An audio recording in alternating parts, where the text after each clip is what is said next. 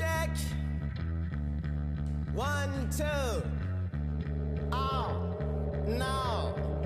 Your attention, please. Your attention, I need it. So I can set you in a position from which I see it. Where I'm seated is scenic. Heavyweight or slim as the machine is so bulimic, which means you somewhere in between it. I take it back for you like the wild stallions or sand demons. I'm in the market for low mal, 360 Medinas and a good organic cleaners. My car always a wiener, your car's always pitted. We should call it Stanley's Steamers. Most of my friends in gangs, my new nickname is Genghis Khan. But without the yay, but his last side.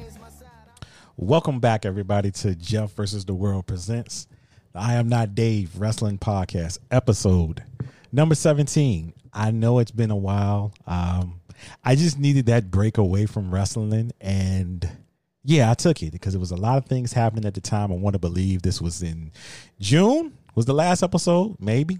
Maybe late June. I'm not sure. I can't remember.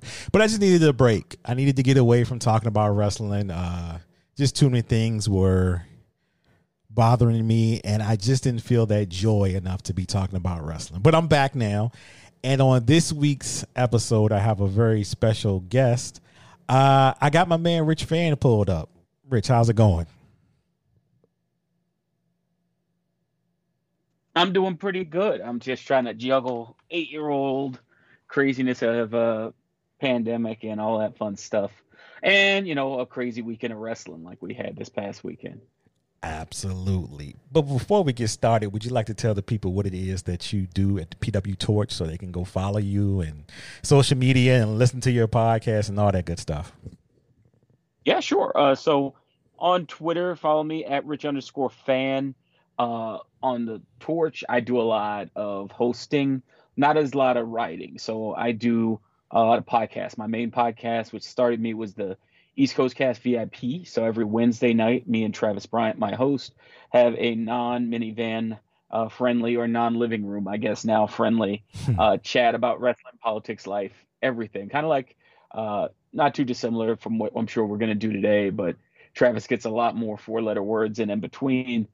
Uh, and then on Saturdays, I do the deep dive with Rich Fann, which is a daily cast, which is our daily shows, like different hosts, different subjects. And for me, the subject is really just diving into a subject for an hour, hour and a half or more, and just dra- draining it dry. And so this week, for instance, I had Kanata Edwards from Dime and uh, Palm on, and we talked about the insanity of the stuff going on with Warner Brothers and how that reflects on when you don't love what you own, how that can make for bad bedfellows, and tied that to wrestling and tied it through the history of wrestling. And so those sorts of threads are what I like to pull at more so than just uh, I drew this amount of money and this person sucks and this person's good and Roman Reigns forever or Roman Reigns suck that sort of stuff. oh, before we even get to the wrestling topic, I can ask you right now. So, what was your uh, highlight of uh, W? Uh, what do we call it? DC FanDome, FanDome. Oh, highlight had to be the Batman game. The okay. watching the kids just be all right without Bruce. Yes. I mean, we we went nuts. In fact, when I recorded my show on Saturday, we had to stop for ten minutes to let D Palm call a friend and just gush. I think he watched it like seventeen times on Saturday. I probably watched it fifteen, so I can't be judged. Oh man, I. Uh, I, I I know how y'all felt because when I saw it at first, I was like, "Wait a minute, is this and I was just like, and the more and more it kept going, I was like, it is. And I was just like, no. And I couldn't believe it. I was screaming to my wife. She was looking at me like I was a madman. I was just like, I can't believe they're just having a game with just the kids. This is going to be so awesome. Uh, got a little wait for it, but hey, I, I can wait. Um, Spider Man and a couple other games will tie me over until it comes out. Yes. But I mean, between that, uh, my son and I were playing this weekend the Avengers demo uh 2021 they're going to have the suicide squad kill the justice league. Like i am in for all of these multi-team super like world of people. Uh, it's it's awesome. Like the avengers game trey was in the second he got to play as thor throw me on there and then have it come back. Like that was all he needed to see he's like sold. Yeah, I um I was a little leery at first because I already you know did the whole pre-order, and I was just stupid me, I went on YouTube and started listening to people, and I'm like, oh no, what did I just do? And then I'm just like, no. Then I'm starting to find people saying it's an all right game, but it seems like it's going to be a game that's going to grow.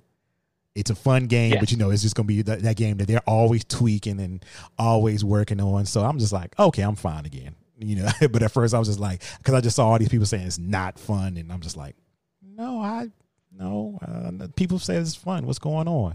So just going down that rabbit hole was a mistake anyway. So I'll never make that mistake again because I try to stay away from that, especially when I pre-order something that I just was really looking forward to. Because you're always going to have those people that's like, nah, this game is not all that. But you know, those are my type of Yeah, games. and- and you know when you look at what happened with the game like i get it uh the the the the the, the fact that like it's this great franchise and mcu's done such a great job with marvel in general just making it so fun.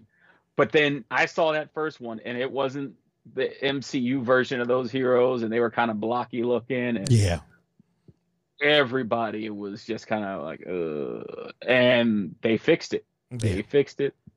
Definitely. and it looks like they're they're they're going to be going the right way with it. And I'm looking for, like you said, it's going to be a game to grow into because they already have certain like characters they know they're going to have as their base, and then there's going to be more people they add in as time goes on. Yeah, I think I've already heard it's like 22 or 23 that somebody had already uncoded. Could you know they figured it out, whatever, whatever. But it's gonna be like a whole. So this game is gonna be years and years, at least what three, two to three, Yeah, maybe I would four. think so.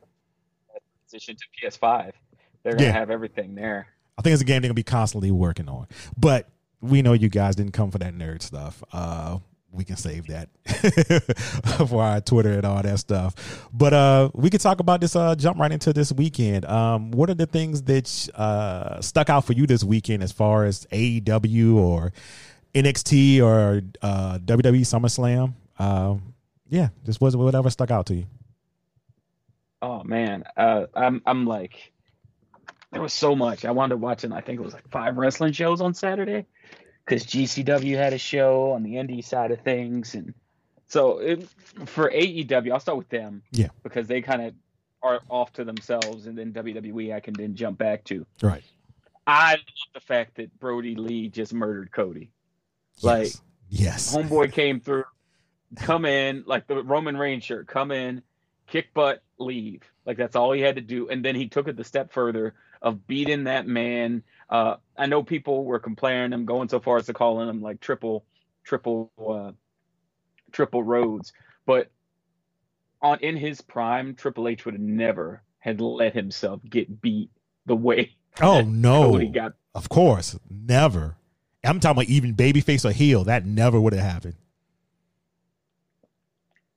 I mean, this was a guy in a feud with an Olympic gold medalist, looked like a million bucks, that said why it's storyline wise would we need to book it so that she would be attracted to him. So that's that's all we need to know about that. But on AEW side, Cody had gotten to that point where he had defended against the best, the darlings of the Indies. He defended against the up and comers. Now he had to sit down for a minute, and he got the best Rhodes treatment possible, which is that old dusty Rhodes get whooped outside a gas station. They put it on tape, beat you again, beat you in the the ticket area, leave you for dead. That's that's what they had to do. And uh, other than that, on that show, I think everything else was good, good, good to okay. Uh, I really like the fact that Diamante uh, is getting some shine. I love the fact that Thunder Rosa is coming to All Out to to take the AEW title and also have her NWA championship in full view. Oh, I mean, yeah, that was cool. AEW really needs to just give like like send a, a, a Sizzler gift card or something to the, the to to to the brain trust behind NWA because you got Ricky, you got uh, Eddie Kingston, Mhm. and now you're borrowing Thunder Rosa. Like, how do you how do you not just look at those guys and then look at what they were doing in NWA and say it's a direct port of what they were the best of what they were doing there. Yeah, um, I thought it was cool um, what they did with um, Eddie uh, Eddie Kingston with the whole. Well, I guess we don't have Pac around for a while, so yeah, I'll lead this group. When you know we're taking on the Yeah. Lucha Bros, and I thought that was really cool because I'm like, yeah, this can work. Um, I, it seems like they And don't. Go ahead. Butcher and Blade too. They've Yeah. been wrestling in the Indies for years together.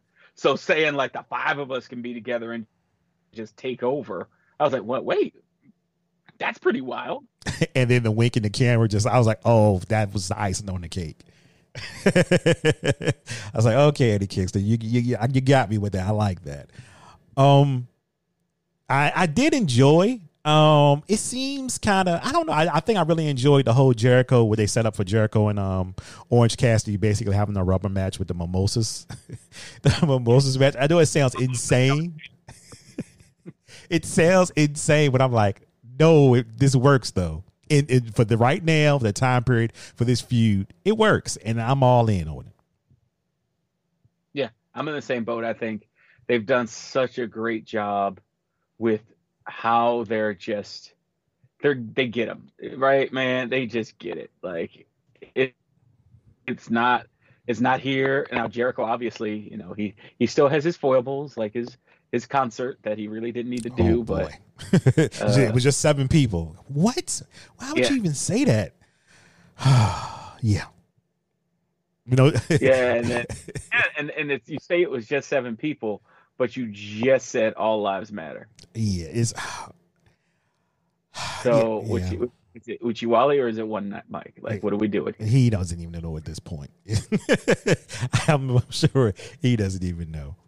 But beyond that, I hate to say beyond that because that's I just couldn't believe he, you know, that was his whole comeback. But with the with he doing that's with this, yeah, he's very I don't know, he's very guarded in the sense of, well, no, you're not gonna get one over on me. But no, this is life or death. This is people getting sick and the concert wasn't necessary. You can always postpone the concert unless you're you and your band are sitting there, you know, really need some money or whatever.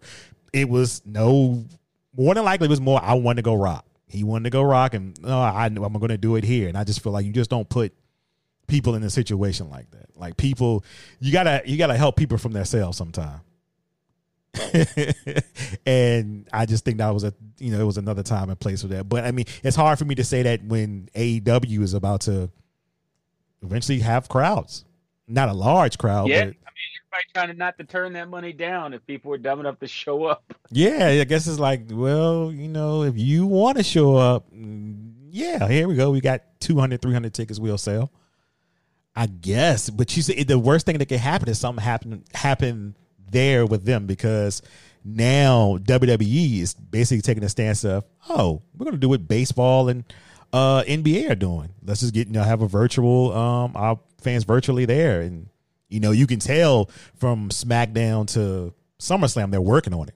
They're making little tweaks here and there, but it's becoming a thing. And, you know, now that AEW is talking about bringing people in, they better be very, you know, careful with that because people going to point fingers right at them, squarely at them. So, yeah not this is you know wasn't the sidetrackers, but that was that was very important to say because I think a lot of people and I was talking to somebody who didn't even realize or know that eventually AEW is talking about you know bringing people in and they were like, you know, can they get in trouble for that? And I'm like, hey man, that's beyond my pay grade. I don't know. Yeah. Uh, I'm sure they got some things set up, and, and I, I don't know how that's gonna how that's gonna go. I know they're supposed to be like a bubble.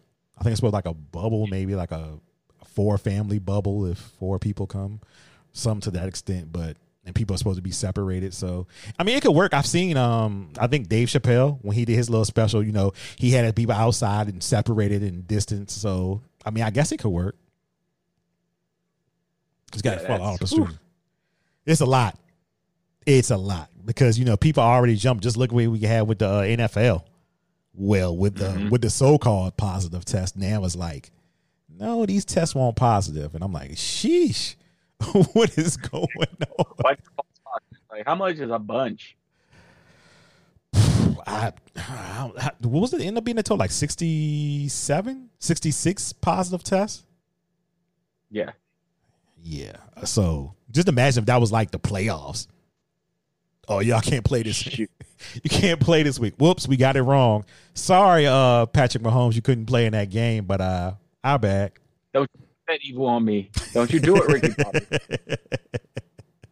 and that's what I'm imagining. Or also, you know, I think from the opposite side, the people who don't want to manage their their business and they don't find out or they push in a timely fashion and then it backfires, and now you got a whole other team that's advancing that's going to be infected.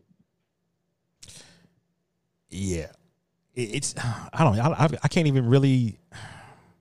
I don't know, man. I just think a lot of these uh, teams, just everybody, sports in general, you know, but especially with wrestling, especially with AEW at this point, just saying you're going to bring fans in is just a, it's a scary thing because you can't even keep like basically the staff and players, you know, straight because you know it's one here, one there, and just look what happened with baseball, um, with the Phillies themselves. The Phillies had came out and had all those people that you know teammates that tested positive. They had to basically put their season on pause just because of that. And I just, I don't know, man. This is all people don't want to turn down money. People want their TV money, so they going I guess they're gonna do what they want to do. But oof, it's just too much. I, I, I maybe I'm just thinking like I just couldn't do that and risk putting people in in a situation like that's bad enough that I have to get up and still go to work in the morning. And I'm thankful for that. Don't get it twisted. I know some people, you know, are in a situation where they can't go to work anymore because of you know the whole virus and stuff. But just being at work and being knowing how to be in contact with people and with certain situations, it's just it's it's scary, man. Yeah, and it's all it takes is one. Like the bubble in the NBA, I love watching it. Yeah, because they've been on it, man. Like they have not messed a beat. Like you can't beat zero. Like that's it. And it's been and it, and it, for some reason it's just still been fun. Like it's the games have still been entertaining. At first it was kind of like you know you had that like I'm not used to this, but you kept on watching more and more games. And I know that's what took it with me. It took me a while. Then I'm just like, no, this is the NBA. They're having fun. You know, circumstances. Mm-hmm. You can't have the fans there, but they're still having fun, and it still feels, you know, like the NBA. It doesn't feel like, oh, this is something totally foreign to me. You know, you just don't have fans there, and you're doing the virtual thing. But you know, the players are still having a good time. It seems, and so yeah, that's that's cool. Um, I didn't want to drift on that. It was I'm trying to think. It was something else on AEW I saw that really stuck out to me. Huh. Oh, the whole um Ricky Starks Darby Allin thing. I love that uh I love that uh angle because it was bad enough that when Ricky Starks come out, we had just seen the Batman trailer. And Darby Allin kind of resembles uh one of those guys that uh, Batman just I don't know, just beat their brains in. Scream. Oh yeah, he he gives so much like he he does it in the best way for a pro wrestler in terms of chewing scenery. Yeah, yeah. Um, and I'm I'm, I'm really looking forward to. I don't know how far this angle goes. I don't know if it's gonna be like a one match thing or two match thing, but I feel like like this thing has legs. Like they can keep going with this for a while. So I'm really enjoying that with AEW. Those have to be like the top three top three things for me, especially with the um like you talked about the Cody and uh uh, Brodie leaving because it, it, was kind of unexpected. And then I'm just like, wait a minute, this is a squash match, and it just hit me like, oh, he just beat him, and I, I don't think I was prepared for that at all. And, you know, and it does a job on the low low, not Jones, but of explaining that there's levels to this because we've now seen Lee have a competitive match with Moxley, right, and then mow through Cody mm. which kind of puts it in a perspective of anyone that might have still had in the back of their head, hey man, it's not fair Cody can't get that title match. It's like, well, Cody, like Cody was at a point, but he like whenever they get to the chance where they need him to be champion, he's gonna look like he deserves to be champion. Right now, he looks like a guy who was on fumes that met somebody that was the bigger dog. Yeah, and you know what else too? This did a this did a hmm. great job of basically building Brodie Lee back up. Because I remember after that Moxley match, everybody was like, "Oh, I think this was bad. You know, he shouldn't have lost this match, and or they should have did it different." And I'm just like, uh, in my head, I'm like, no, they can, you know, they can make up for this. I don't think it was nothing wrong with him taking a fall to Moxley because, I mean, look what Moxley's doing right now with the title. He's having a lengthy run. He's defending his title. Um, we'll see how this uh, MJF thing is going to go. Um, that should be interesting because we always you can already tell what's going on. You know, MJF is playing a scared heel and doing everything he can to make it easier for him to win. And I wouldn't be shocked if they did a title change. I wouldn't be shocked. But uh because at this point, I mean, would not you know, with not having that audience out there, not having that fans out there, it's kind of hard to gauge, especially even in WWE, where to go with certain things. So I wouldn't be surprised to be like, hey, yeah, let's do it. Why not? You know, you can if it doesn't work, we can always go back to Moxley, or we could just go into a different different direction because um, at this point, when you look at the contenders after if he does get past MJF, and then we have to start looking into okay, we got to get these elite guys, you know, um, Omega and uh, well, we should say Omega right now. We had to get Omega a shot and this person a shot and that person a shot, but you got a lot of groups too. Not to mention, I mean, you still got the Lucha Bros That Any one of them can be a single star over there. So they could they could make it a lengthy one that you know keep making they can keep having contenders for him. It's just that right now those contenders are kind of in other things. So what do you do? And I mean MJF yeah. is I mean, MJF is MJF is really good on the microphone too. It's just like, oh man, he's good. Say what you want about his wrestling. I've heard a lot of people say I'm not really into his matches, and that's cool or whatever. I just think the character is just so good that that supersedes um, his matches. If you're looking for that five star match, if that's what you're looking for, I think he still has. Uh, and that's matches. athlete. He can do all that stuff. He just chooses not to because he wants to be better in the other areas. And right. so I appreciate that about MJF. I hope as he develops and as he continues in his career, that's appreciated instead of seen as a negative because not everyone's going to be Kenny Omega. Right. right. And the bad thing with Kenny now is he's in a situation where beyond social media and all that nonsense that goes on with that. But as far as AEW and what's going on there, he's in a position where people want those New Japan matches, but you have to realize a lot of those New Japan matches, now you're realizing, oh, it's a dance in the ring. It's 50 50. Yes, Omega is great in the ring, but look at all the other great athletes that you know were against him. It just wasn't him, and he doesn't have. And this is no knock on AEW's talent or anything like that. He's not going to have those same matches or those same type caliber athletes in AEW. And it took me to realize that like months and months and months ago. I was like, yeah, everybody's expecting this, but it's a whole different world now for him. Yeah. He's thinking about weekly TV. He's doing I guess he's I guess he's running the women's division. I don't know. Um so he has different hats now. I'm sure it's not it's not as many as the Bucks and uh, Cody, but I'm sure he's wearing a different hat now, and it's not about just wrestling. And I'm sure all of them are thinking about, well, we got to get these other talents out there and get them over. And I gotta say, you know, at first, you know, people were kind of, you know, shaky about it, and I don't know about this. I think they're kind of doing a good job right now with it. It could be better, yes. You know, we all know how we feel about uh POCs and you know, especially black people, more black people getting the shine on AEW. Now, if you've heard Rich and I talk before or seen our tweets, you already know how we feel about that. So we won't dive into that because you already know. But they are you know, they are getting those other talents other than the elite out there and I do appreciate mm-hmm. that. For good or for bad, they're doing it. and I, you know, I respect it because it could have been easy to say, "Okay, Paige, you're the TV champion. Okay, Bucks, you're the tag champions. Omega, you or Cody, you're the world heavyweight title." And you could have had all of social media on their necks every day, all day, but they didn't. So yeah, um, we'll jump off AEW. Uh, we can go into NXT. Um, now one okay. thing, now one thing about NXT, I think I want to, what I really want to discuss, and what I told you that really bothered me is this whole Velveteen Dream thing bothers me, Rich. Um, mm-hmm. I don't, and I understand, uh, and I don't understand uh, Triple H's comment. You know, he said he spoke about it. Um, he was just real to me flippity with uh, the question when he got it again after the CBS. I forgot who asked him after CBS had asked him the question. I guess the next day or whenever he did another interview, he was just like, "Oh, I answered that, and let's move on to something else." I didn't like that answer at all.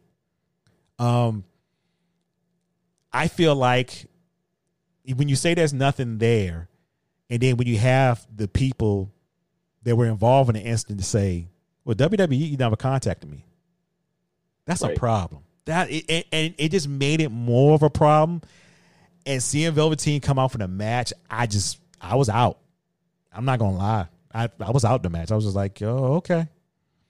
I saw the highlights. I saw some of the things people were putting up, but it just took me out, man, because it's something that doesn't sit right with all this. Now, if you want to say he's a great talent and they willing to risk it for him, uh, they believe what he's saying, and so be it. If that's what they want to go, that's the hill they want to down. So be it.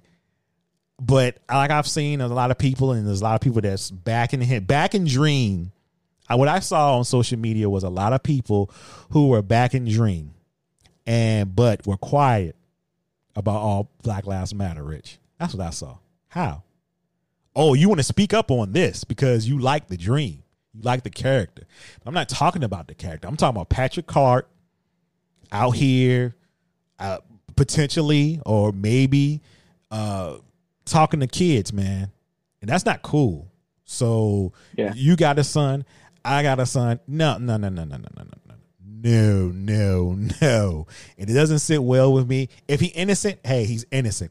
But it just seems like it's just so murky for me. It just seems like it's like, oh, just change the subject. Y'all stop asking about it. You know, we we we did what we needed to do. Because if an investigator comes back or somebody else that says, hey, no, you know, or that person that didn't get contact is like, no, this happened to me.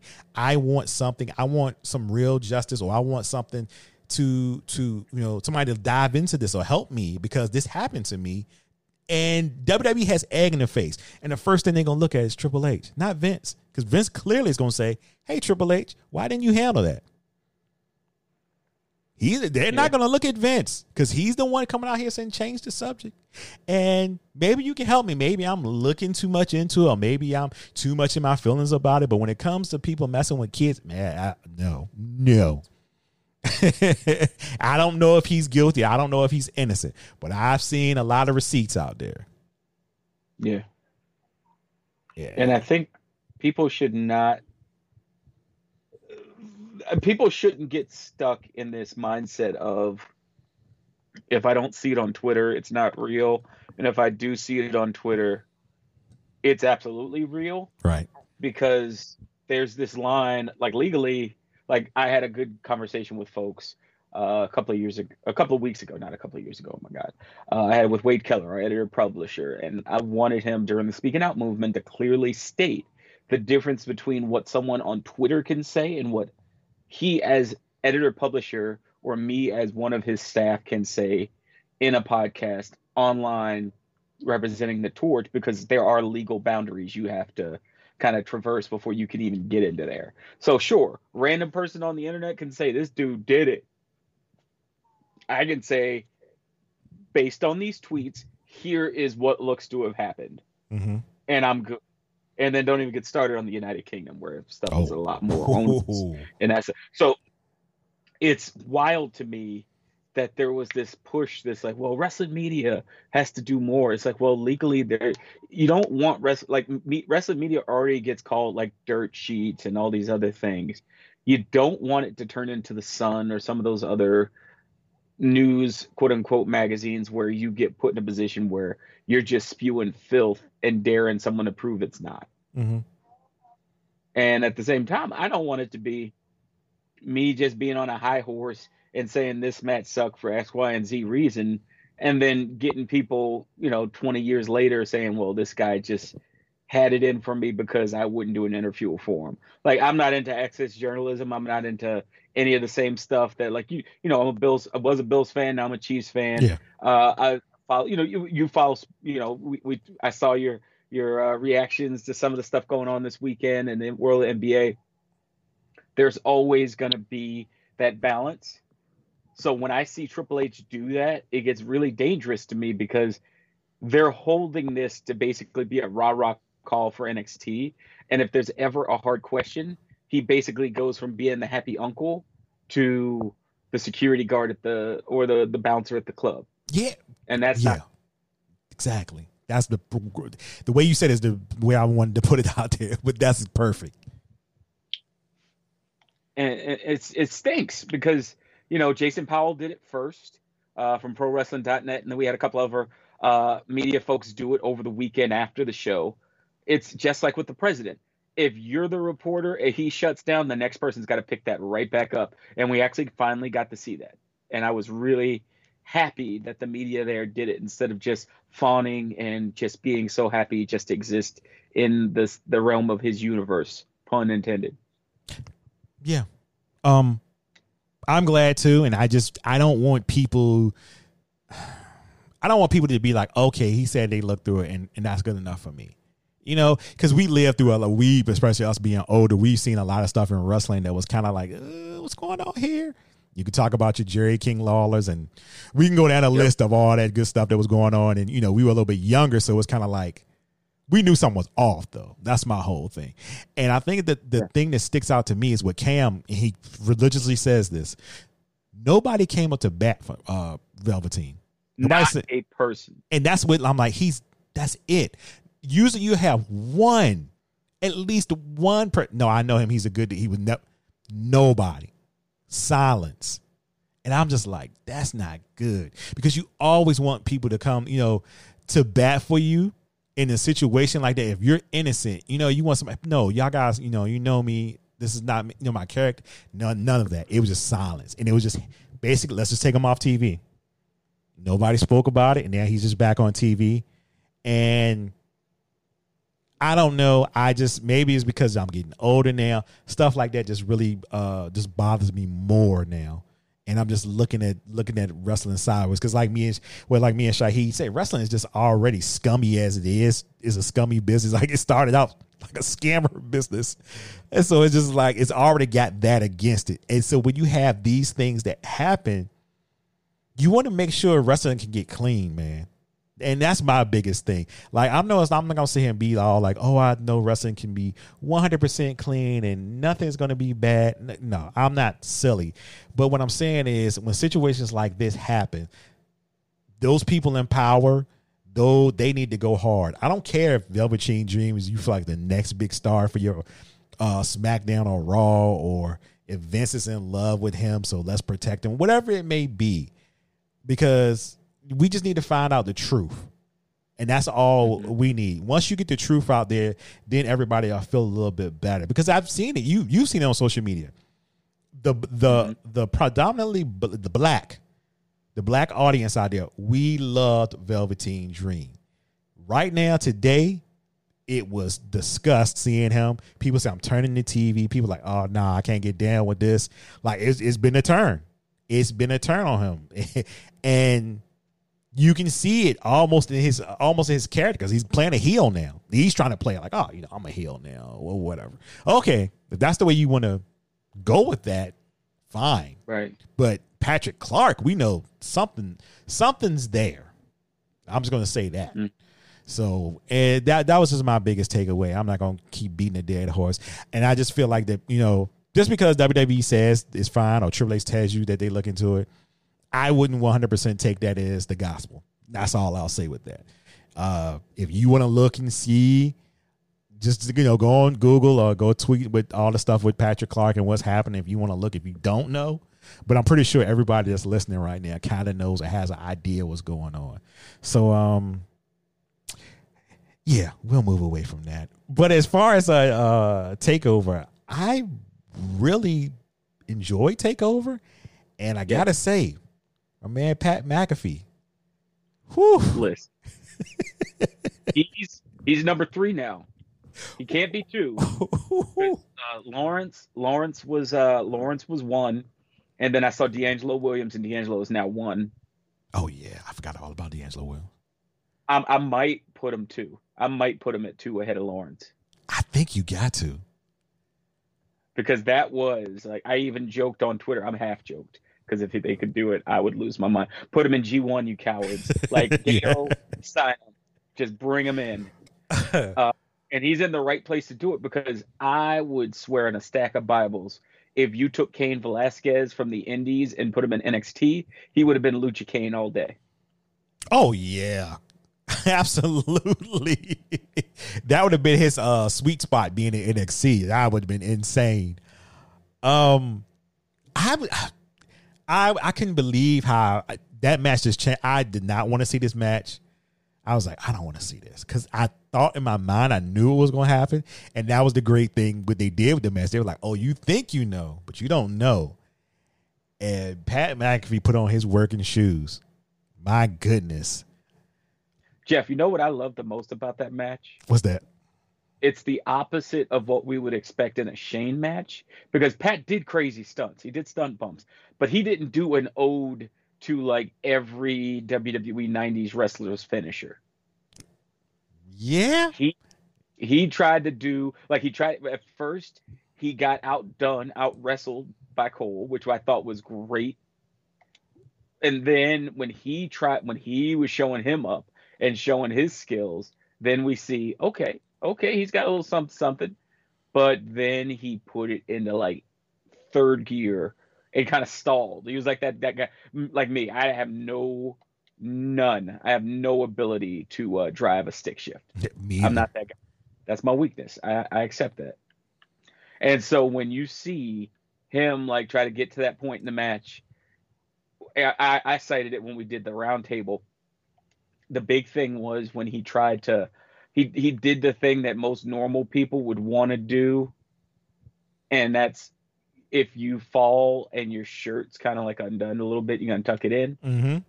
It's like, come on, young warrior, you good? You good? Just just let that just let that uh just let that slide, bro. You good?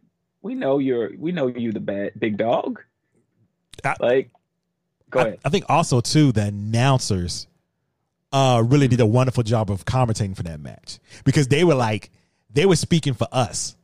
Like, oh, Pat, you know, Pat Mac, I can't believe this. Like, what's going on here? Adam Cole is, you know, stunned. He doesn't know what's happening right now. And they were just like really putting him over. Because I mean, I just couldn't believe what I was seeing. And we'll get to SummerSlam because you know Dominic's a whole other thing. But yeah, I'm I'm I'm not against seeing Pat McAfee again. I don't know if he wants to do it. If that was like a one time thing, like hey, let's do this. Him and Cole, you know, talked about it, and he wants it. He told uh Triple H when he got signed to Triple H. That was one of those funny things where Triple H got to kind of crow a little bit.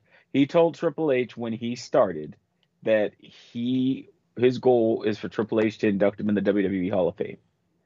Oh, okay, thought like, okay, maybe he wants me to be an maybe he wants to be an announcer. And then he was like, and then he bought a ring. oh, see, he's all in. Okay, see, I didn't know that. Yeah, he ain't he ain't messing around. Like my dude is ready, locked and loaded. And for him, that's a perfect for them and for him, it's perfect because they always want that validation. Like, hey, we're we're seen in the media. Mhm. He's got this great for the brand media, like uh set literally for the brand set up,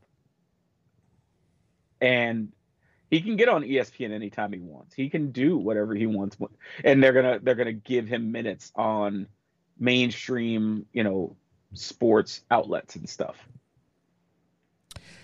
Yeah, um, that match was just my favorite match of uh that night. I, I, it was just totally unexpected. Pat McAfee, I think he had a lot of us just eating crow. Like, oh, y'all thought y'all knew, but yeah, Adam. Yeah. Shout out to Adam Cole for even you know because a lot of people would have been like, oh, the kicker? No, I'm not doing that. but I guess you know they have a relationship with each other, so it's kind of cool. Like, oh, maybe we can do this and make it work and. Man, I feel like I just want to watch this match after uh, I finish podcasting here. Watch it again. Um, uh, Karrion Kross uh, takes the title from Keith Oh, Lee. see, I think we're gonna have some comments on this one. We're gonna have some thoughts. Okay. Now I'm going to say this: if the plan was to bring him to Raw, if that was the plan already set in stone, I don't think I have a big problem with it.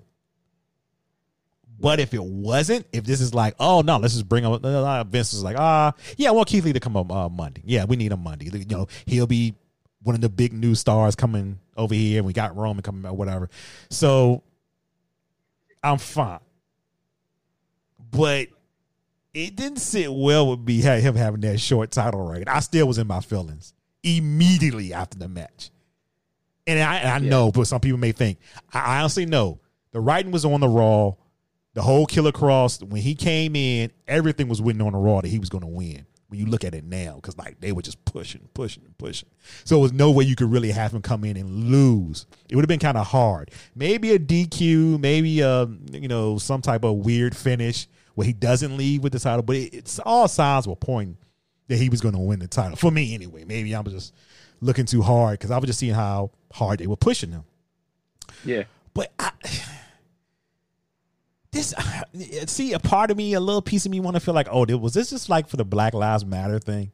They wanted to ride that wave and they knew they had it, so they was like, oh, okay, yeah, you get the title and hold it, but uh, yeah, we got other plans. Well, okay, so here's here's here's where I'm gonna just be as real as I can be about this, and I'm gonna I'm gonna lay it out, and I'm gonna see what you think. Okay. At the time, and people poo pooed me online and like gave me a hard time. Because, uh, like you said during our prior conversation about AEW, I am a big fan of like getting people on the record, and if they aren't on the if they're on the record and they are full of it, you can see and throw their quotes right in their face. Mm-hmm. Uh, at the time, they were trying to get ratings back, and AEW had announced uh, whatever their event was going to be. What is it, Bash the Beach?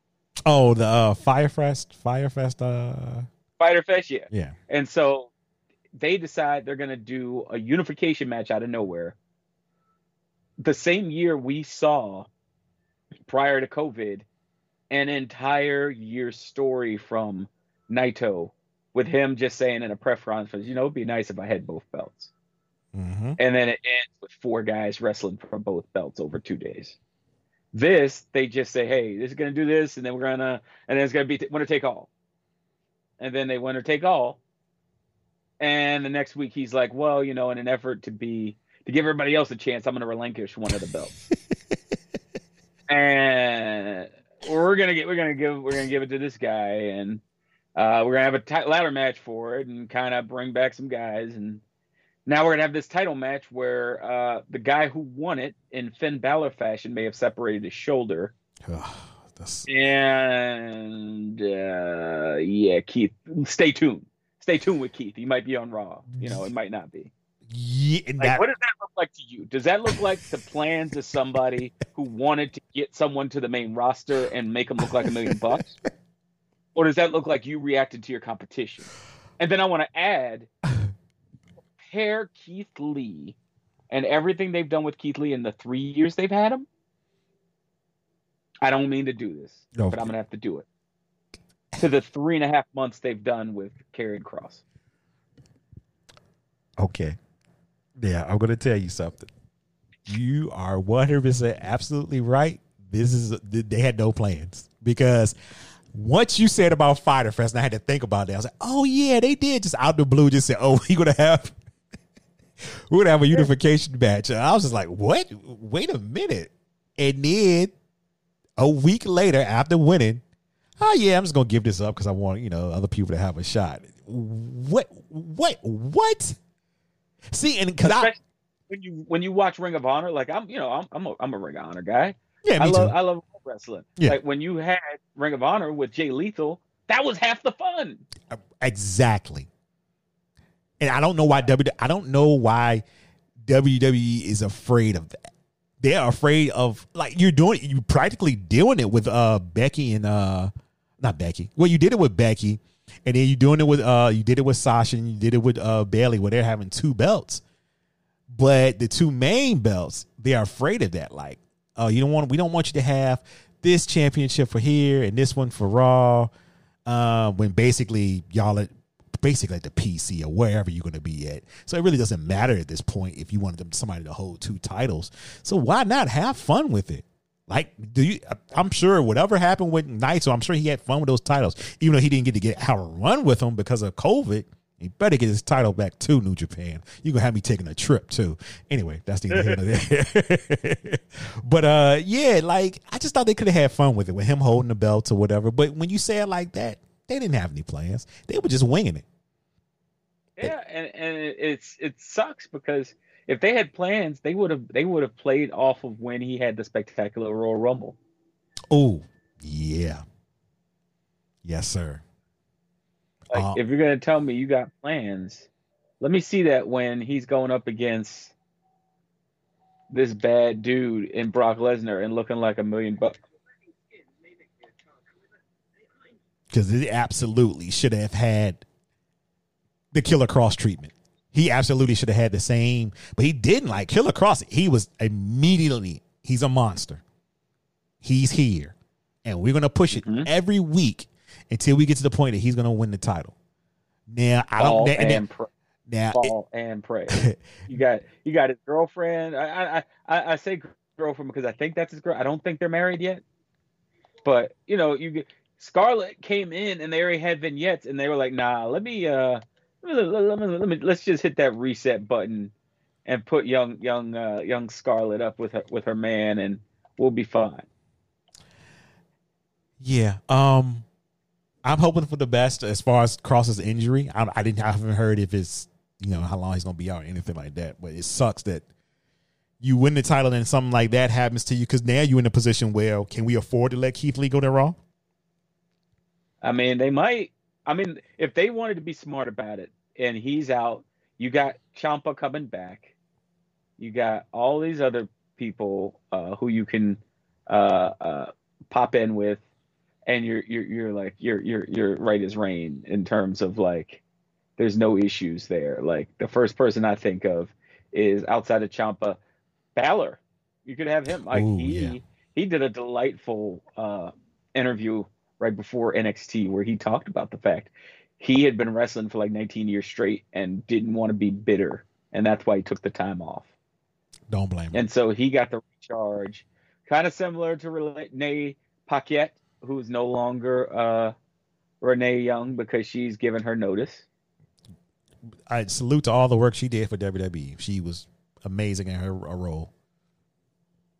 Yeah, and so she's like, you know, she she was really happy with who she was and didn't compromise it. You know, obviously sometimes things didn't go right, Mm-hmm. but she wasn't gonna be the one to just be like, I'm gonna complain and I'm gonna, you know, I remember when someone like, uh, I remember when she did the thing where it's like, uh, people were complaining about her as a, as a, um, what's the right word, as an announcer, and she's like, guys, I know I suck. And I'm like, you shouldn't have to go on Twitter and say that's your like, that's that's how you feel. Like, that's not that's not needed, Renee. Like, Yeah. like you're fine like don't don't feel like this is something you need to be like owning like these fools put you in a position where you're getting talked over these guys put you in a position where you're not going to be able to kind of fight for yourself as much because in in the company the people who are the most difficult get labeled difficult and that's not a label anybody wants Mm-hmm. and so i mean just look at what happened with our husband like Yeah.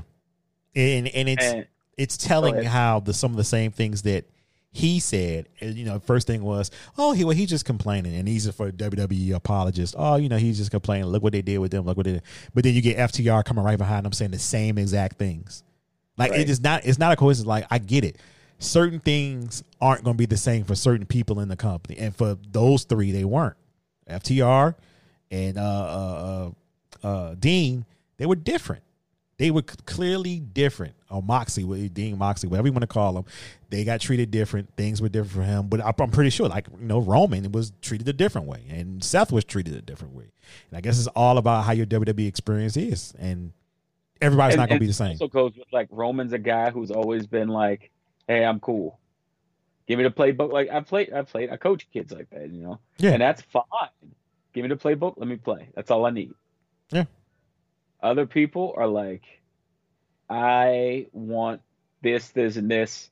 This is my favorite play. Let's go.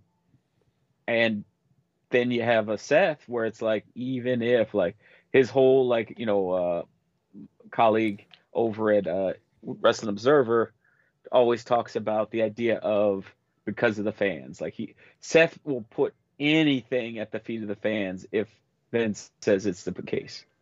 Like if you guys ever like some long term storytelling, maybe you would be able to enjoy this. It's like, well, We just used the Keith Lee example. How is that a long term story? Right. right. Because, I, you know what? I am happy that you broke that down to me. But as soon as you said Fyter Fest, I immediately got upset because I'm like, oh, I know where this is going. And he's absolutely right. Absolutely right. No type of plan. It was just, nah, I'm just going to throw out here and throw this Hail Mary. I'm just going to chuck it. Yeah, whatever happens, happens. If, uh, yeah. Um, is there anything else that happened that sticks out for Takeover? I I really like the first match because I'm a big Finn Balor fan and I'm a big Timothy Thatcher fan. So seeing those two guys go, I was like, this is great. This is fun. I am. But be- other than that, you know, I am becoming. Io, oh yeah, Io and uh, uh Coda. There you that go. Great match too. Um, as far as Tim, Timothy Timothy Thatcher goes, I'm becoming a fan because I'm looking as far as his NXT work, but I'm looking at his older stuff too, like some of his older matches in other places there, and I'm becoming a big fan. And I just love calling him the dirty box of NXT because there's nobody like him. There's nobody that does what he can do, and it's very, it's just ugly and dirty the way he wrestles. But it's like, you know what I mean? It's it's wrestling, but it's in this form of like, no, I'm just here to hurt you, like I'm Ole Anderson, but taking up like a thousand. I'm just working over your body parts. And I don't care if you're screaming, crying, or your mother's in the crowd. I'm going to break your arm or leg. I just, I don't know. I just, I'm becoming a fan Is. I love it. And I Uh, love the light promos he does, where it's like it's so blinding that you can't see who else is there. And he's given the Cobra Kai style training, like, a man can't breathe, he can't fight. I mean, he, he, has a point. but you don't want to follow the Oh, team. I mean, You when, when, when I watched Karate Kid Part Three, when he broke down like the three things he was going to train Daniel I was like, none of these are incorrect. are we talking, Rich? Are we talking about the Quicksilver? Uh, who was it? The Quick, whatever his name was, Silver's three kicks. Yeah. He a name for it. I was like, oh, Terry Silver. Oh man, they don't make villains like that anymore. They, I mean, they, they, it's so, it not so bad. I, I don't want to be uh, disingenuous, but like, yes, it is bad, but it's also hilarious that now we have uh, Cobra Kai, which is now so, um, so over. I guess using the Yeah. uh, wrestling term, that they're uh, bringing it to what is it, Netflix? Yeah, drops. Uh, see the first two seasons, and season three drops uh, next year. And so I'm happy because now we got we are here. Like that's how that's how much Kreese was a bad guy. Like you got to understand when they talk like Seth, that's what gets me annoyed about like wrestling when they talk and they get all self they get all defensive about stuff like this. If you really had long-term storytelling and you could show how a 35 year old man, 45 year old man is still scarred by his teenage karate instructor. Right. And, And over two, you see that haunts him. and Put him in a body bag, Johnny. and on top of that, almost can be looked at. He's not wrong because we're looking at everything in his eyes now. Like I'll never forget about. I think it was season one, and he was breaking down what happened with Ali, and he was just like, you felt for him because you was like, yeah, because all we saw was Daniel perspective of everything that was happening. We never saw Yeah. Johnny. He was just like the villain of the movie because that's the way the movie was set up. But you know, once you got older, you like, yeah, you know, yeah, we never looked at it his way. we never once said, "What about Johnny?" Now, I know as we got older, I saw YouTube videos of people saying, "Well, Daniel Larusso was the real villain." I don't know if you ever saw that video, but it's on YouTube. It's hilarious. Everybody got one now. Yeah, I got you. he was the real villain because he kept on antagonizing Johnny. But yeah, it, yeah, storytelling like that. That's what people are talking about, and it's just with WWE. The storytelling can be, eh, yeah, Right. You know, hit or miss, mostly miss, because I think they're always want a quick fix. And it would and it would be great if somebody said, "No, this is the plan. Then we're gonna do this, and this is how we're gonna get from WrestleMania, uh, uh, whatever." This WrestleMania to the next WrestleMania, and this is what we're going to do with these two stars, so they can get here, there. Now you go to the next superstars, not just that one superstar. This is how we're gonna get the title on you. No matter what, Right. WrestleMania is your crowning achievement. Because as you see, stuff happens. People get injured, and then what do you do? How do you react? And we saw how we we we, we just recently saw how it's reacted when okay, well, Kofi wasn't supposed to be put in the spot, but the fans are speaking, and we gotta listen to them. Thank God they did listen with uh, uh Daniel Bryan and, and and Kofi. They they've listened Right. begrudgingly, begrudgingly. Because I swear the funniest thing still now is watching when they were in uh, Washington and everybody's chilling, cheering Daniel Bryan in the ring, and they're trying to go along with this storyline that nobody wants to see. Not one person, and they won't stop chanting his name. And it's just like, what, what do you do? I understand the show goes on, but if you're going to listen to your fans, then listen to them. Don't be so bullheaded in certain situations that they make, and let's let's make wrestling like fun. Because at this point, you can. You had great Right. like uh what what was it the um WrestleMania match, Undertaker and AJ Styles. Forget how you feel about them politically and all that good stuff, but Yeah. the story But was no, it was a good match. It was a match. It made Yeah. sense. yeah, even though, even though it wasn't in the ring, you were like, yeah, that was great. That was a good send off if Undertaker never comes back or whatever. But uh yeah, we about to reach an hour. So let's go ahead and just jump into SummerSlam real quick. Um SummerSlam was fun. Um I enjoyed it for what it was. I didn't have any big expectations. But man, Dominic said, nah. I ain't gonna let Pat McAfee show me up this weekend. I got something and that kid is to be all right. Now, I don't know like how far in his training he is, and I don't know what's next. Maybe hopefully hopefully they do a tag match at Payback next week, which is well Sunday, which is really weird. But um, uh, I was just so impressed. I was thrown. I thought this kid was to be nervous. You know, your dad is Rey Mysterio, and I want to say about every time he's been on the screen, every time he's had something to do, he's lived up. He's knocked it out the park. Hmm You you can Well, if it helps, he got trained by Lance Storm. oh well, that's all you had to tell me. Yeah. Yeah, we can we can. I'll have the argument or discussion with somebody about his promos. We can have that discussion. But when he's Yeah, out there, on, that- that- when he's out there in the ring, look out. Look out, because we could be seeing another uh, great Mysterio coming down the line 10, 15 years from now. What was your yeah, he's uh, he's like I am amazed, and I'm glad he has like the the spirit and the inspiration of his dad, but he's not trying to be Rey Mysterio Jr. Jr. right. You can tell he's make, trying to make his own own lane, own path, but still show, you know, I'm still a Mysterio, but I'm Dominic. I'm not Rey. Right. Because even senior, when you look at Rey Mysterio senior wrestle, Rey was such a departure from him.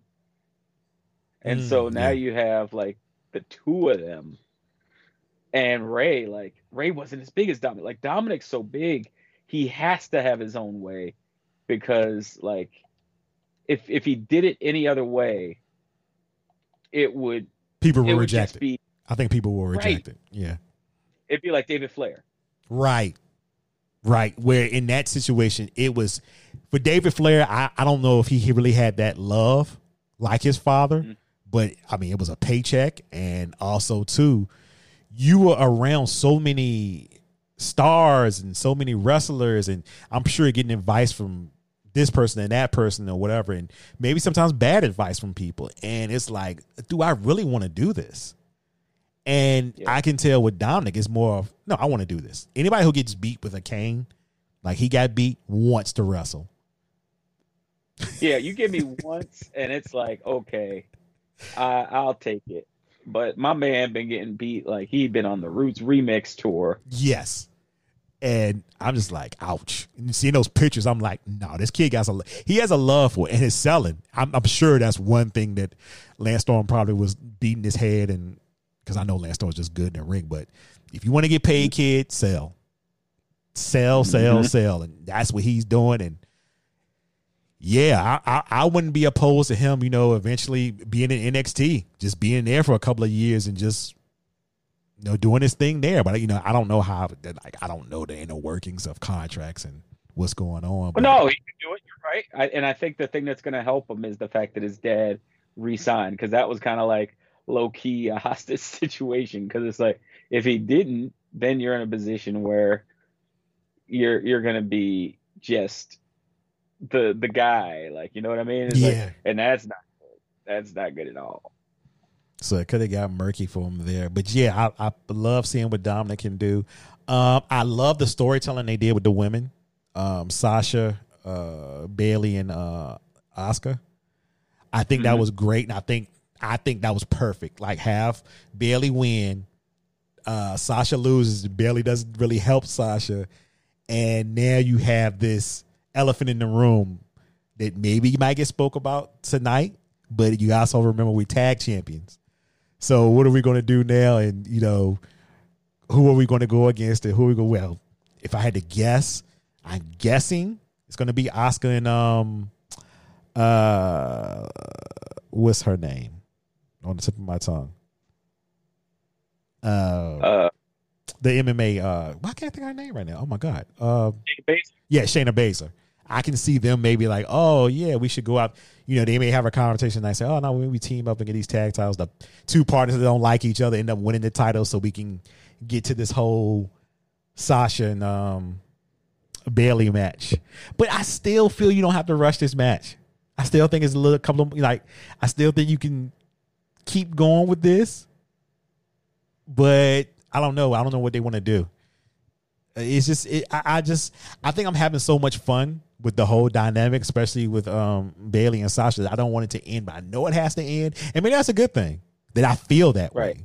You know that I don't want it to end because they are just really good at you know working together and they know really how to in this whole COVID era. They they've just been the like the light on all the shows.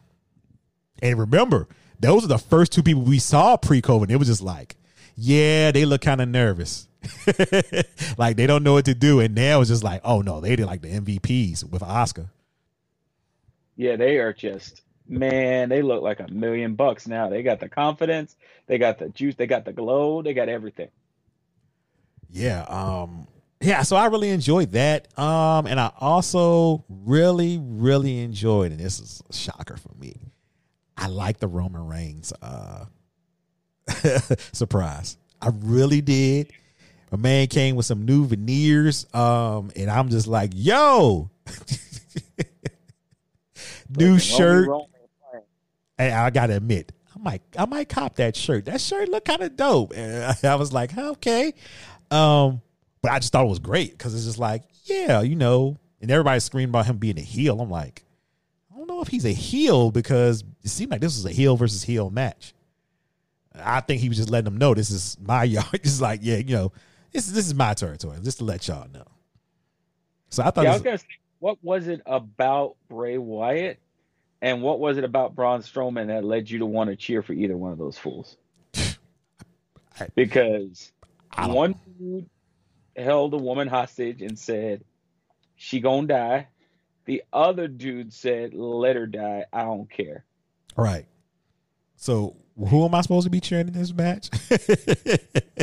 I I'm sorry, I'm not cheering for either one of them. Uh, entertaining match, I guess, but um, you know, you just you just you see where WWE got themselves in a situation, and it was like, okay, Braun, you're the champion, but for how long? Because we don't really want to go with this, and you could clearly see because it was just like, wait a minute, you're a baby face. I don't care about her.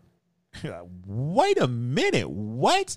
We saw this man in the tag, uh, the mixed tag a couple of years ago. Yeah, he's a little big. Smitten. Just smitten by her. And he yeah, they kept it going. And I was like, I don't care about her. I'm a monster. Wait a minute. What happened? So for them to do that with his character, I just felt like, yeah, this this title reign doesn't really have any legs left on because it's just like it's madness. Then and you could clear uh, t- to me it was just like yeah, I think they're gonna get the belt back to the fiend, and I felt like they could do it better than you know go with him for Roman to beat than Roman going against Braun again. But I feel like you know he he's to have to go against Braun again. He might have a triple threat match uh Sunday. I don't know. Um, ah, is there anything else on SummerSlam that really stuck out? I don't think. I think those are the things, two things that stuck out for me. Three things that stuck out for me. I think it was much. Everything else was just entertaining for me because what I've noticed now is that when I, as I'm watching wrestling and you know just I'm just having fun with it now. And you know, I can critique and I can come on the podcast and talk about certain things. But when I'm not having fun, I'm just not gonna watch. And I'm not gonna sit here and nitpick everything. I'm going to find the things that I liked and enjoyed, and those are the things that I liked and enjoyed this weekend. As far as uh, those three shows that happened, um, I'm just interested. Can you tell me why Payback is happening so fast? Again, they just they they wanted to. They just want to own those Saturdays, like they're just going with it, and that's. I get that they're trying to keep people engaged and whatnot, but man, that's a quick turnaround. Like we've had those in the past where it was like maybe 10 days turnaround, something like that, but yeah. never just like, we're going next week, y'all. Because it's like, okay, so we're going to get a bunch of rematches? yeah. That's pretty much it. Like, okay, because it's, I, I don't, I don't know what you can say. You can maybe, like I said, the women's tag match. Okay, that's fine, cool. Um, and then I don't know what else because it just seemed like it's gonna be a bunch of rematches, like Drew and uh, Randy again. And oh, that's what I had to talk about. I'm glad that they didn't switch the title off Drew. I'm glad that they didn't go to Orton. Although I will say, Orton has been working. Orton has probably put in the the the best work I've seen in a while from him, as far as mm-hmm. on the mic and his character. And I've been I I been enjoying it begrudgingly because I'm not an Orton fan, but he's had me enjoying it. I'm like, okay, you know, this is this is this is fun. I'm having fun with this. But I just thought that it was good to keep going with Drew because a loss like that is not going to hurt Orton, and you can always run it back. He got pinned. You want to call it a flash pin, a quick pin, or whatever, or you know, a wrestling move. That's what I'll call it. You know, the, he got beat by a wrestling move, but he's supposed to be the best wrestler. So it was like, ah, okay. Then Claymore kick him, and nobody got RKO'd, so you can run it back. Um, I don't know. It's just something about Drew. I just feel like it would be a damn shame for Drew to drop the title and never be a part of a live crowd. And I know that's a that's a that's a chance. I do know that's a chance. But I just think, man, it'll just suck. Cause you don't you never know. You never know if he get that chance again. Right. And it's like you hope he would, but we don't know. Because think about it. We just saw, that's the one thing I took from this. We just saw Bray Wyatt get his second world title as the Fiend, mm-hmm. which means he's a three-time champ, if my math is correct. You are right. We ain't this. We had to build all of this to get to Drew's first, and we still got people saying that Big E got to be more serious to get his first. Oh, buddy, what a way to close out the show. Well, everybody, talking smack is back uh, which I'm thrilled about. I thought that show should have never been taken off. I thought it was a great show for a lot of uh, these talents to get their stuff off and build their characters and get comfortable just behind the microphone and just talking and just being themselves. Speaking of being yourselves, that question or that thought process came out the Miz and Miz telling him he got to get more serious and I had to do it and blah blah blah. Just some nonsense. and Biggie just basically told him how he felt. And I've never been so proud in my life to see somebody just say, No, I'm going to be me. I don't want to hear all these wrestling tropes. Y'all saw me when, and like he said, when I was doing the five count, when I was being super serious. I'm sure he's talking about when he was with uh Drew, uh, um, uh, damn, Adolph. Yeah, nobody cared. I didn't have any personality, and but I did it the way everybody's telling me to do it. Be serious. Now look at me being around my friends, being who I am. I'm a multiple time tag team champion. I'm my bank account is lovely. I got, I'm selling all this merch with my friends, having a good time, just being who I am. When it's time for me to be serious, I'll be serious. But I don't have to be out here and be stoic. And I just man, I just felt so good seeing that because it's just like what a what a what a real life thing you can take with that. just be yourself. No matter what, be yourself. No, you know, no matter how people feel about you, be yourself. And because we've always heard this in wrestling, oh, this person needs to be more serious, and this can happen for them. But look how many look how many people have taken that route and not gotten to the point where you're talking about Biggie, where you want Biggie to be. Right. Because Bray is a whole character. Like he is a literal character. Right. But and somebody is telling him, "Hey, man, you gotta you gotta lay off the uh, you gotta lay off the old uh, crazy person deal." Right. But I, if I lay off of it, what happens then? What what would you like for me to do? Like that's Bray's thing. Bray Bray is um Bray is Daniel Day Lewis. He's one of yeah. those character people as far as wrestling, not acting. So don't nobody get it twisted out there because right. Daniel Daniel Day Lewis is a goat. But um he's one of those people that loves characters. So the fiend is right up his alley. I'm sure he enjoys that. I'm sure he enjoys the back and forth. So that's his bag. That's his wheelhouse. And that's cool. That's okay. Ric Flair. Well, I'm gonna go out here and spend money that I don't have twice over and be this nature boy character and almost blur the lines. Like, I, I which way am I? Am I, you know, you know, you don't know who, where the where where the character ends and where the real person ends. But then you have somebody like a Biggie or Kofi Kingston saying, "No, I don't need to be like a Randy Orton. I don't need to be like a uh, anybody else who's you know serious wrestler. I want to be myself. I want to be who I am, and I think that's genuinely work for me. I mean, look at because if you look at all three of the New Day guys, it works. You got your man Xavier at home right now trying to vie to be a what a G four host that yeah. he could potentially get. I can see him being the host of G four, like, right. And it's all because no, I am I am a blurred. I am I am a black nerd. I like anime. I like Kofi. Uh, Kofi. I love shoes. I'm gonna go ahead and talk about issues. I love playing video games. Look at you know Xavier, and then you got Biggie. Like, well, I like to do this, this, and this, and whatever. And we got this podcast, and we could just be ourselves, and we don't have to. I don't know if it's try so hard or I don't know. It's just it's just real refreshing. I think for me anyway, because sometimes wrestling just needs that. I don't know. For me, it's just been like that because I've seen all the characters. You know, we grew up with Hulk Hogan. We saw Ultimate Warrior. We were in that superstar era where we saw those things, and then it changed to the Attitude era where, well, just be yourself, but be yourself turned up. But what's wrong with just being me? Right. And I get it. You know, you do need those characters in wrestling. That's not what I'm saying, but I just think people enjoy Big E, the character for what he is and what he does. Yes, he's a goofball, he's a clown. But okay, when it's time to go in the ring and something gets serious, he's always in the middle of it. And you don't see him laughing and joking in. Right. So, yeah.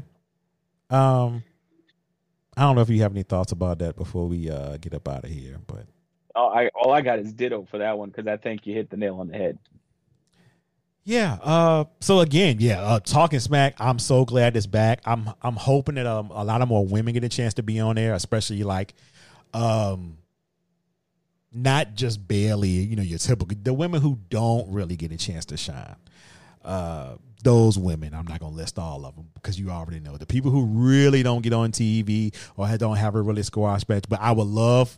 My number one is Naomi. I would love her to get out there and just talk and if they can get it on there like once or twice and just get something something to help. And Miz is really good because Miz really set up Biggie with that question, and I think that was. I, I, I'm really glad you brought that up because I want to say Miz has to get his credit for being the tipping point for both Daniel Bryan and Big E in a lot of these talking smack, or even for himself in these talking smack conversations. He got that chance with Daniel Bryan, and now he gave it to Big E. Yeah, I think that's really cool. I think, and I could be wrong, but with the whole Daniel Bryan thing, that was just well, we got issues. Like me and you, we have issues, and it just started airing out. But it seemed like it was more of a, a pitch, a pitch and catch because it seemed like a conversation they had before. But Miz was like, you know what? I know how to, I know what you need right now, and I'm going to give you the I'm going to give you this easy underhanded pitch, and you're gonna knock it out the park. And he just said it, and Biggie reacted, and it was boom right there. He got what he needed because he got to express himself the way he needed to. Now, when we get to the whole Kofi thing, I think that was just like, nah, I'm gonna say it because Kofi ain't gonna say it. And which right. you know a friend will do sometimes. You know, sometimes it's those things where the friend is just humble, nice, and won't say certain things. And Biggie was like, nah, you know, it's on me. Whatever happened is on me, and I'm gonna say, hey, he shouldn't have got his legs cut from under him with that whole Brock match.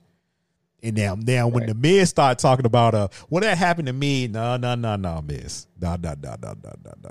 Your, your white is showing. your white is showing there because you know exactly what the situation is with that. Because, like you said, Miz had more opportunities, and it was just like, yeah, you lost the title, but look how many more other opportunities you got. It was different for Kofi, and that's what he didn't. He's not. He wasn't really realizing. Um, but yeah, so glad that show's back. Um, Rich, I want to thank you for jumping on here on my return to get back into this wrestling podcast world. Uh, yeah, I just want to thank you, man. Uh, I appreciate you uh, spending some time with me tonight.